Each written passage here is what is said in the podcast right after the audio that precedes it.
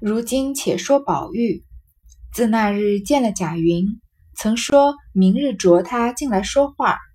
如此说了之后，他原是富贵公子的口角，哪里还把这个放在心上，因而便忘怀了。这日晚上从北静王府里回来，见过贾母、王夫人等，回至园内换了衣服，正要洗澡。袭人因被薛宝钗烦了，去打结子；秋文、碧痕两个去催水；谭云又因他母亲的生日接了出去；麝月又现在家中养病。虽还有几个做粗活听唤的丫头，估着叫不着他们，都出去寻火蜜伴的玩去了。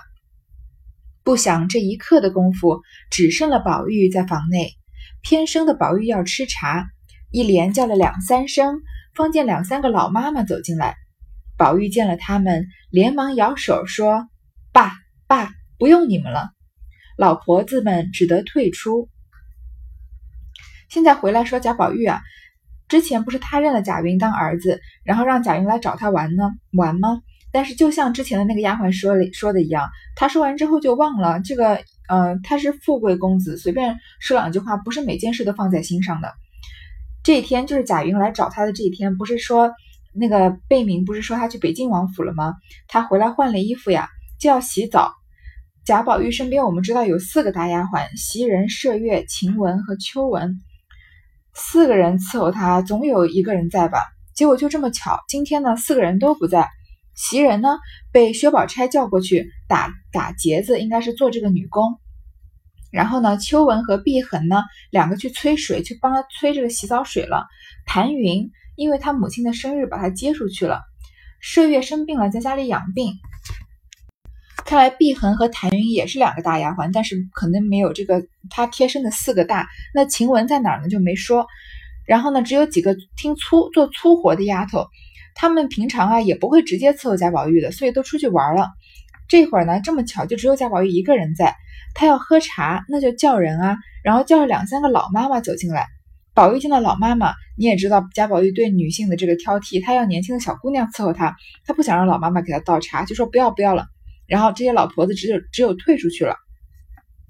宝玉见没丫头们，只得自己下来，拿了碗向茶壶向茶壶去倒茶。只听背后说道：“二爷仔细烫了手，让我们来倒。”一面说，一面走上来，早接了碗过去。宝玉倒唬了一跳，问：“你在哪里的？忽然来了，唬我一跳。”那丫头一面递茶，一面回说：“我在后院子里，才从里间的后门进来，难道二爷就没听见脚步响？”宝玉一面吃茶，一面仔细打量那丫头，穿着几件半新不旧的衣裳，倒是一头黑整整的头发。挽了个，挽了个攒，容长脸面，细巧身材，却十分俏丽干净。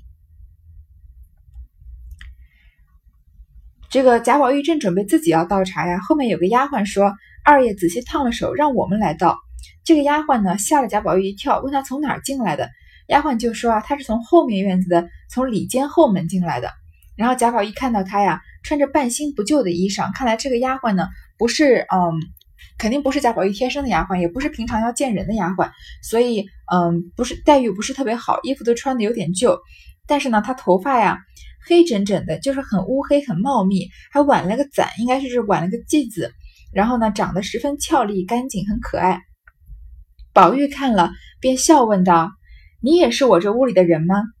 那丫头道：“是的。”宝玉道：“既是这屋里的，我怎么不认得？”那丫头听说，便冷笑了一声，道：“认不得的也多，岂止我一个？从来我又不递茶递水，拿东拿西，眼见的事一点不做，哪里认得呢？”宝玉道：“你为什么不做那眼见的事？”那丫头道：“你这话，这话我也难说，只是有一句话回二爷。昨儿有个什么云儿来找二爷，我想二爷不得空。”便叫贝明回他，叫他今日早起来。不想二爷又往北府里去了。这个贾宝玉看到这个丫头长得很漂亮可爱啊，就问她：“你是不是也是我屋里服侍的？”那丫头就答是。贾宝玉就说：“既然你在屋里服侍，我怎么不认得你呢？”这个问题就傻了。贾宝玉的屋里有多少个丫鬟，他其实根本不知道，他只认识贴身的那几个。像平常那些粗使丫头，嗯，不在他面前走动，他怎么能认得呢？那丫头呀，就冷笑了一声，说：“你认不得的人多的是呢，哪就只有我一个呀？我又不递茶递水，又不又不帮你拿东西，眼见的事一点不做，就是我做的事情啊，都是你看不见的，你哪能认得我呢？”贾宝玉又问，继续问更傻的问题，说：“你为什么不做那眼见的事？”那眼不见的事总得总得要人做吧？那不是每一件事情都是贾宝玉亲自盯着场，他毕竟是个公子嘛。那丫头说呀，这话也难说，懒得跟你解释，对吧？但是就回了他一个话，说昨儿有个云儿找二爷，我想你应该是没空，就叫贝明回他，让他今日再来。想不到二爷又去北京王府了，他连两天都去北京王府了，看来，可见这个丫头啊，就是在前面跟这个贾云眉来眼去的丫头。刚说到这句话。只见秋纹、碧痕嘻嘻哈哈的说笑着进来，两个人共提着一桶水，一手撩着衣裳，趔趔趄趄、泼泼洒洒的。那丫头便忙迎去接。那秋纹、碧痕正对着抱怨：“你湿了我的裙子。”那个又说：“你踹了我的鞋。”忽见走出一人来接水，二人看时不是别人，原来是小红。二人便都诧异，将水放下，忙进房来东瞧西望，并没个别人，只有宝玉，便心中大不自在，只得预备下洗澡之物。待宝玉脱了衣裳，二人便带上门出来，走到那边房内，便找小红，问他方才在屋里说什么。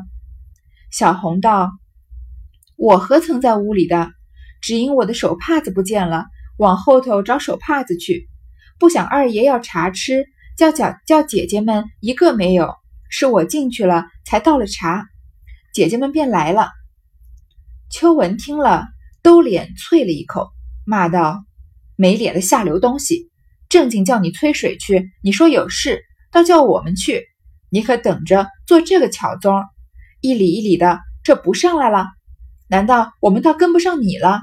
你也拿镜子照照，配递茶递水不配？”碧痕道：“明儿我说给他们，凡要茶要水送东送西的事，咱们都别动，只叫他去便是了。”秋文道：“这么说，不如我们散了，单让他在这屋里呢。”二人你一句我一句，正闹着，只见有个老妈妈进来传凤姐的话，说：“明日有人带花匠花匠来种树，叫你们严谨些，衣服裙子别混晒混晾的。”那土山上一溜都拦着围磨呢，可别混跑。秋文便问，秋文便问，明儿不知是谁带进匠人来监工？那婆子道：“说什么后廊上的云哥儿。”秋文、碧痕听了都不知道，只管混问别的话。那小红听见了，心里却明白，就知是昨儿外书房那所见那人了。这个。刚刚啊，小红这个叫这个丫头把传完话，说了贾云的事情啊。秋文和碧痕他们不是去催洗澡水了吗？他们就嘻嘻哈哈的两个人提着一桶水进来了，然后呢还互相啊在这儿嗯互相抱怨对方在斗嘴，然后突然看见小红出来了，两个人都很奇怪，因为小红是从贾宝玉的房间出来的，这个小红这身份不是应该轻易能进贾宝玉房间的。把水放下来，进房东瞧西望，发现只有贾宝玉在里面。那他们就知道小红跟贾宝玉独处了，他们俩心里就不开心啊。还记得之前这个贾宝玉跟嗯袭人闹矛盾的时候，这个四儿原来叫慧香的，给贾宝玉改了个名叫四儿的这个丫鬟进在贾宝玉面在贾宝玉面前极力的表现嘛。那贾宝玉房里的丫鬟。都希望做前面所说的所谓眼见到的事情，对吧？都希望能在贾宝玉面前露个脸，混个脸熟。那说不定有一天能提上做小妾，做不了小妾，做通房大丫头。就算做不了通房大丫头，做她像大丫鬟呀，像袭人、晴雯这样的也好呀。所以这个秋文和碧痕去打水回来，发现小红在房里，他们就觉得啊，小红趁机要在贾宝玉面前表现她自己，就嗯就很生气。然后呢，就问他。嗯，在贾宝玉去洗澡的时候，就问他刚刚在屋里跟贾宝玉说什么。小红就说啊，我本来不是在屋里的，是我的手帕不见了，我去后面找手帕的。但是听见二爷要茶吃，叫姐姐们呢都不在，所以我进去倒了茶了。我刚倒茶，你们就来了。他这个解释呢，秋文根本不买账，兜脸啐了一口，就吐了脸，吐了口水在他脸上，这是很过分的一种行为，就骂他说他没脸，说他下流，说叫你去催水呢，你说你自己有事情，叫我们去。催水这种工作啊，本来就是应该这个丫鬟这个等级的人去的，而不是像秋文和碧痕这这个等级的人做的。说啊，你等着做这个巧宗儿，就是给贾宝玉端茶递水这件事情，在贾宝玉面前露脸的，你原来等着做这件事，不去催水啊？说，呃，难道我们倒跟不上你了？难道说我们的等级比你低，要我们去催水，你去端茶倒水吗？说你也拿镜子照一照，你配不配给贾宝玉端茶递水？然后碧痕就说呀，就是另外一个也是大丫鬟，说啊，嗯，明天我跟他们说，只要端茶递水送东西，在贾宝玉面前露脸的呀，我们都别动，就让你去就好了。然后秋文就跟着说呢，这么说呀，不如我们都散了，单让他一个人在屋里，就是在这个丫鬟面前给她下不了台阶。正在闹着的时候呢，有个老妈妈正在传凤姐的话，说明天有花匠来种树，叫大家小心一点。不要在外面随便乱晒自己的衣服裙子，不要晒到内衣什么的，让男人看见，对吧？土山上一流都拦着帷幕呢，就是拦着这个帷帐，这样男女就可以分开来了嘛。然后叫他们不要乱跑。秋文就问是什么匠人，然后原来啊是后廊上的云阁，就是前文出现的贾云。这个前面也说了什么前廊后廊的，嗯，其实我也不太清楚这个前廊后廊到底是什么意思，有可能就是他们住的地方，可能是在嗯相对于荣国府的位置，嗯，然后所以说后廊上的云歌就是就知道是哪一房的叫什么名字，就是贾云。然后呢，秋文和碧痕都当然都不知道贾云是谁了，但是小红知道，原来啊，这个小红就是昨天这个跟贾云说叫他今天别来的，叫他嗯那天不要再。在那儿干等了，叫他第二天再来的那个丫鬟，那个丫鬟也就是刚刚给贾宝玉送水的丫鬟。这段，我们就听得出来，嗯，在丫鬟界呢，当然是等级很森严的。然后呢，等级高的丫鬟呀，也可以给等，也可以给等级低的丫鬟脸色看。所以说啊，人的奴性就是在被长久奴役之后啊，嗯，很难去突破那个思想。其实大家都是丫鬟，难道有什么端茶递水的就比扫地的要有脸吗？但是因为，嗯，他们世世代代就是受到这样的教育，不可能突破这个思想的禁锢，所以，嗯，他们也就被他们那个等级所限制了。像秋文和碧痕在这里啊，其实。嗯，在我们看来，他们的表他们是五十步笑百步，大家都是伺候人的嘛。在这里，两个人骂小红，说她不配端茶递水，只配去扫地啊、催水什么的。而他们呢，才是正正经有脸的丫鬟，其实也是一种很狭隘的眼光了。原来这小红本姓林，小名红玉，只因玉字犯了林黛玉、宝玉的名字，便把这个字引起来，便都叫她小红。原是荣国府中世代的旧仆。他父母现在收管各处房田事务。这红玉年方十六岁，因分人在大观园的时节，把他便分在怡红院中，倒也清幽雅静。不想后来命人进来居住，偏生这一所又被宝玉占了。这个红玉虽然是个不谙世的丫头，却因她原有三分容貌，心内着实妄想痴心的向上攀高。美美的要在宝玉面前戏弄戏弄，只是宝玉身边一干人都是伶牙俐爪的，伶牙俐爪的，哪里插得下手去？不想今儿才有些消息，又遭秋文等一场恶意，心内早灰了一半，正闷闷的，忽然听见老妈妈说起贾云来，不觉心中一动，便闷闷的回至房中，睡在床上暗暗盘算，翻来调去，正没个抓寻。忽听窗外低低的叫道：“红玉，你的手帕子我拾在这里呢。”红玉听了，忙走出来看，不是别人，正是贾云。红玉不觉得粉面含羞，问道：“二爷在哪里拾着的？”贾云笑道：“你过来，我告诉你。”一面说，一面就上来拉他。那红玉急回身一跑，却被门槛绊倒，要知端地。下回分解。原来呀，这个小红姓林，其实啊，她就是这个，嗯，一个加生子儿，就是前面出现过一点点的这个，在贾府啊，等级比较高的一个管家叫林之孝，她是林之孝的女儿，她姓林呢，叫红玉，叫林红玉。因为玉字呀犯了这个贾宝玉、林黛玉的这个玉字的忌讳，所以大家就不叫她红玉，只叫她小红。这个避讳呢，在古代是一件蛮重要的事情，有时候不小心讲到这个主人的名讳啊，其实是很严重的。在后面啊，还有剧情能说得到，香菱就在这件事上吃了亏。然后呢？就暂时这里还没提到他的父母是谁，只说是荣国府的旧仆，是收管房田事务的这个像管家级的。红玉今年十六岁啊，她不是一直跟着贾宝玉的，为什么现在到贾宝玉的这个院子里来了呢？因为在大观园，嗯。分人，这个分人在大观园里面负责的时候啊，他被分在守这个怡红院，所以他是守怡红院的丫鬟，可能在怡红院打扫打扫卫生啊什么的，也没有什么人来往嘛，倒也清幽雅静。结果后来不是因为元春的事情让大家搬进大观园住吗？然后怡红院呢就被宝玉给住下了，那他一下子就离贾宝离这个荣国府权力的中心非常非常近了吧？天上掉下来的馅儿饼。虽然她是个不谙世事的丫头呢，但是她自己因为长得漂亮，所以她就很想呀，有三分容貌。本来就这个长得漂亮的人，本来心气儿就比一般普通面貌的人高。嗯，这个也是有迹可循的。比如说学生时代，你就大概能看得出来，嗯，长得漂亮的孩子，呃，不管是男生还是女生啊，都是有一些骄傲感在的，因为他们他们从小就是人群瞩目的焦点，大家天生就是每个人多少都有点以貌取人嘛。所谓的颜值就是正义，所以看到漂亮的男孩女孩，本来大家就从长辈开始啊就很喜欢逗弄他们。那从小到大呢，可能都是受追捧的对象，班上呢可能都有几个人默默的暗恋或者明恋或者写情书什么的。所以他们从小就是以自我为中心的，眼里很少容下别人。嗯，所以他们自己内心也有一种这个骄傲感。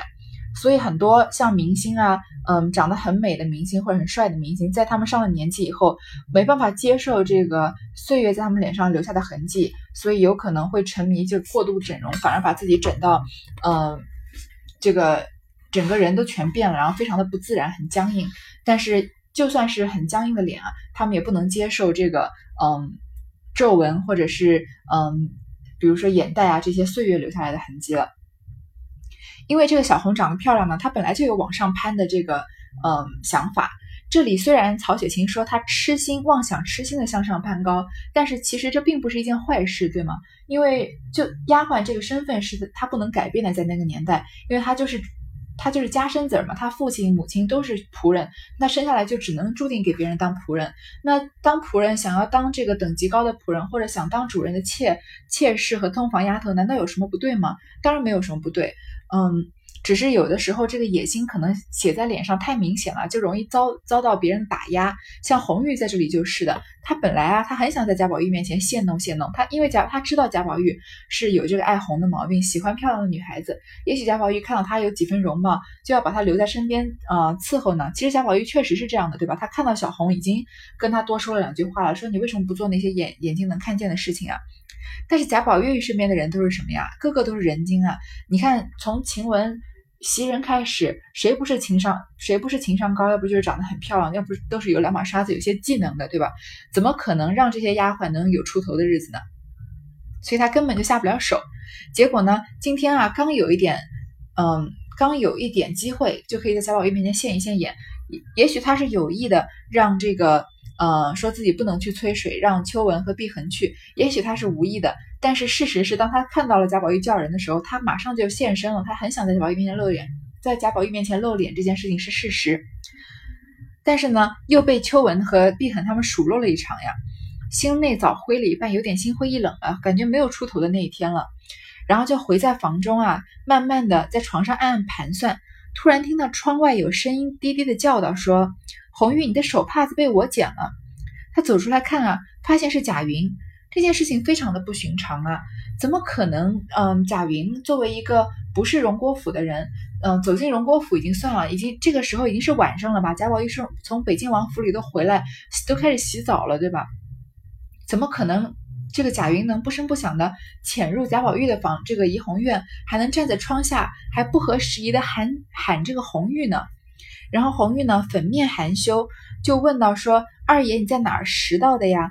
贾云还说：“你过来，我告诉你。”这件事情如果真的发生，他们两个人不管有没有偷情，就是会被认定为偷情了，因为这个在晚上嘛，男女授受不亲，嗯，居然还拾了这个手帕子的事情，结果他就说啊，上来就要拉他，已经行为很过分了。红玉就很着急啊，回身一跑就被门槛绊倒了。要知端地，下回分解。这回呢，就到了这里。这一回写的呀。呃，这回的传记是写的几个不是很重要的人物，在《红楼梦》中间没有什么过多的戏份。嗯，像这个红玉啊，在《金陵十二钗》是出现在右副册里面的。虽然右副册我们没有看到所有的诗句，但是可以想到红玉应该在里面。然后贾云呢，只有在这一这个秘籍的这一部分有他的这个戏份。然后醉金刚倪二呢，就。更是只有出现在这一章了，都是一些小人物，就像前面出现的明烟儿、现在的贝明和呃那些那些丫鬟啊，或者路边的二丫头一样。所以这一章呢，不是写这个主线的剧情，但是嗯，我们看到每一个人物啊，都各有各的特色。而且每个人物的内心世界都是非常丰富的，不管他的外表是怎么样，就像这个尼尔，外表看上去好像是个流氓，是个混蛋，撞了人一下，挥拳就要打的，那他内心呢也有非常仗义、非常有江湖豪气的一面。这个小红啊，虽然是个粗使的丫头，也许只能拿着扫帚在后院一辈子扫地，但是她内心呢也有想上、想往上爬，嗯，出人头地的那一面。而贾云呢，嗯，虽然他是一个落魄的贵族公子啊。虽然家里没什么钱，有可能一辈子就这么默默无闻，但他为了自己能有一份工作啊，也想尽了很多办法，也低声下去、低声下气的去求那些嗯对他曾经曾经对他不好的人，也嗯想办法去买东西，然后嗯知道这个王熙凤喜欢听阿谀奉承，顺着别人话往上爬，然后呢，贾宝玉一说你像我儿子，赶快就嗯。顺藤摸瓜，说自己干脆就当他的儿子。嗯，贾这个贾云也是个很聪明的人，也是个情商很高的人。所以在嗯我们身边的每一个普通人，也许他的内心都是很丰富的。如果你觉得自己不是一个普通人的话，那也你也需要承认，这个你身边的每一个人都不能都不是只有一面的。不管他们的外表，嗯，有多平凡，或者他们从事的工作有多平凡，每一个人的内心都像你认为你自己的一样，是那么丰富的。在我小的时候啊，曾经觉得好像我自己是一个很特别的人。我还记得小学的时候，嗯，在跟这个朋友聊天，然后问他们说：“你上周末在干什么呀？”然后我朋友说：“呃，同学说，哦，我妈妈带我去吃了肯德基。”我心里都觉得很奇怪，想说啊，原来没。原来你还能吃肯德基呢？肯德基不是只有我才会去吃吗？就好像就好像肯德基是为我开的一样，就好像觉得只有我做的事情才是有意义的，别人都不可能做这些有意义的事情。然后慢慢的长大呢，虽然我还是依然认为自己内心是特别的，但是如果你只觉得自己特别，别人都很普通的话，那就是一个很狭隘的想法，那就说明，嗯，你你被你自己所局限了。如果你认为自己很特别，那你就要承认你身边的每一个人都很特别。这个世界就是由很多看似看似很普通、很普通，但是内心很特别的人所组成的，所以每一个人才都是唯一，才都是不能替代的。好，第二十四回就读到这里。